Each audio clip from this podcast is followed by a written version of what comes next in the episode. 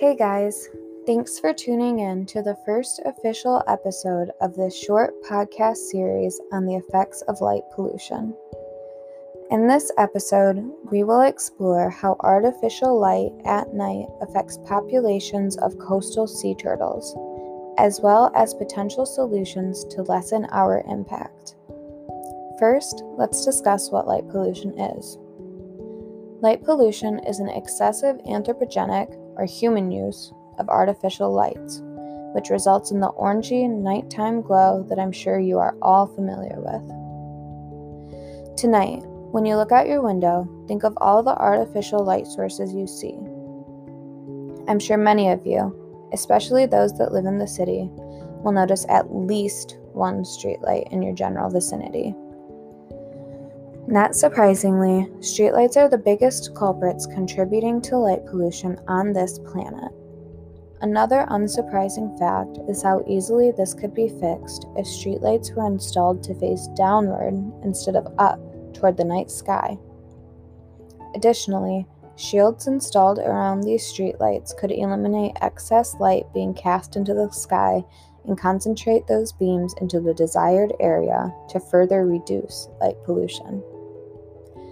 Turning our attention to how animals are affected by light pollution, Many immediately think of sea turtles and the large amount of them that die every year in coastal areas like Florida, Australia, and the Caribbean islands, as hatchlings are disoriented by artificial light and follow those sources towards hotels or street lamps, mistaking them for moonlight, glittering on the ocean surface that is their usual guide to the sea and to survival.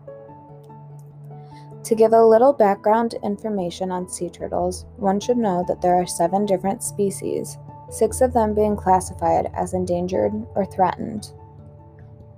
The only species that doesn't make that list is the loggerback sea turtle.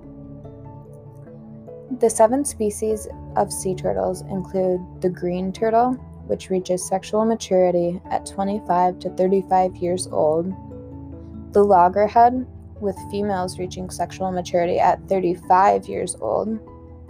The leatherback, which reaches sexual maturity anywhere from 9 to 29 years old. The hawksbill, which reaches sexual maturity between 20 to 35 years old. The Kemp's Ridley turtle, which reaches sexual maturity at about 13.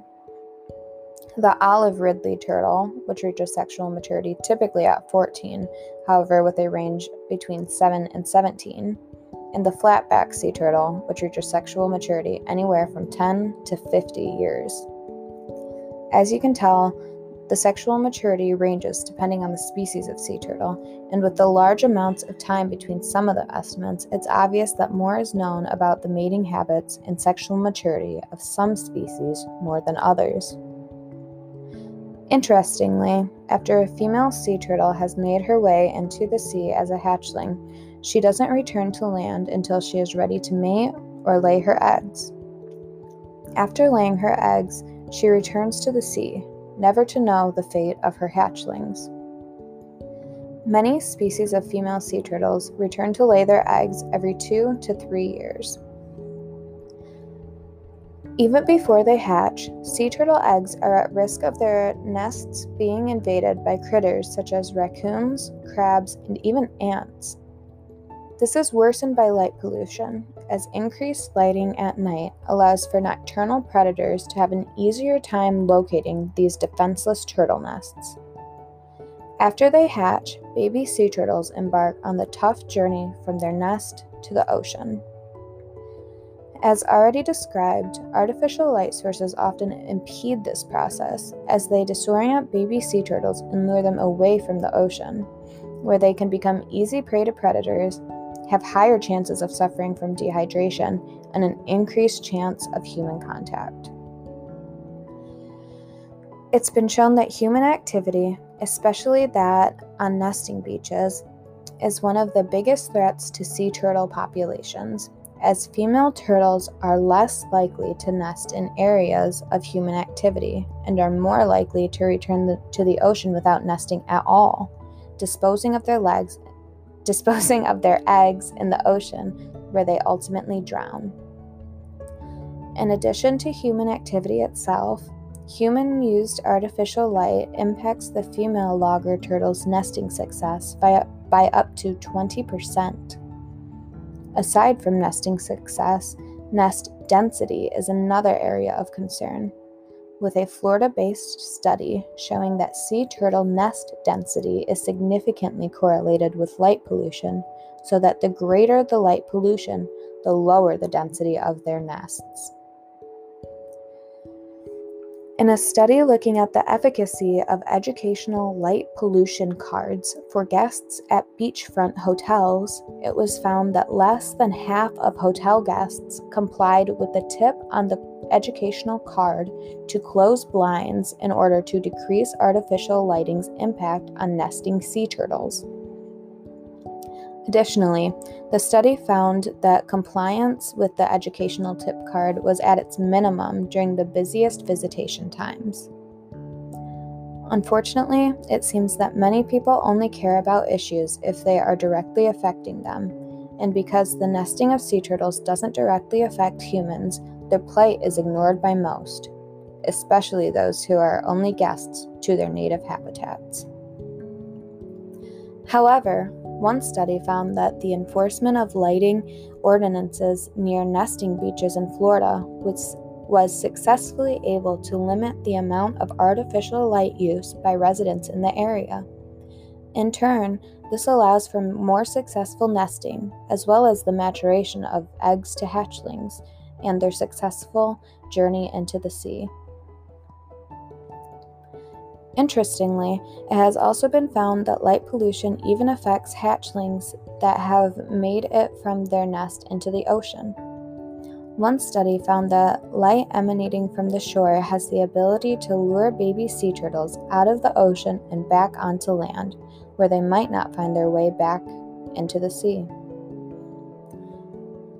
In considering the cost of sea turtle loss to, the, to light pollution economically, one study investigating sea turtles French on the French Caribbean island of Guadeloupe found that over the last two decades, the increases in artificial light at night have resulted in an estimated loss of 1,800 sea turtles from the wild, as they have been rehomed to live in captivity for safety. This has cost approximately $288 million.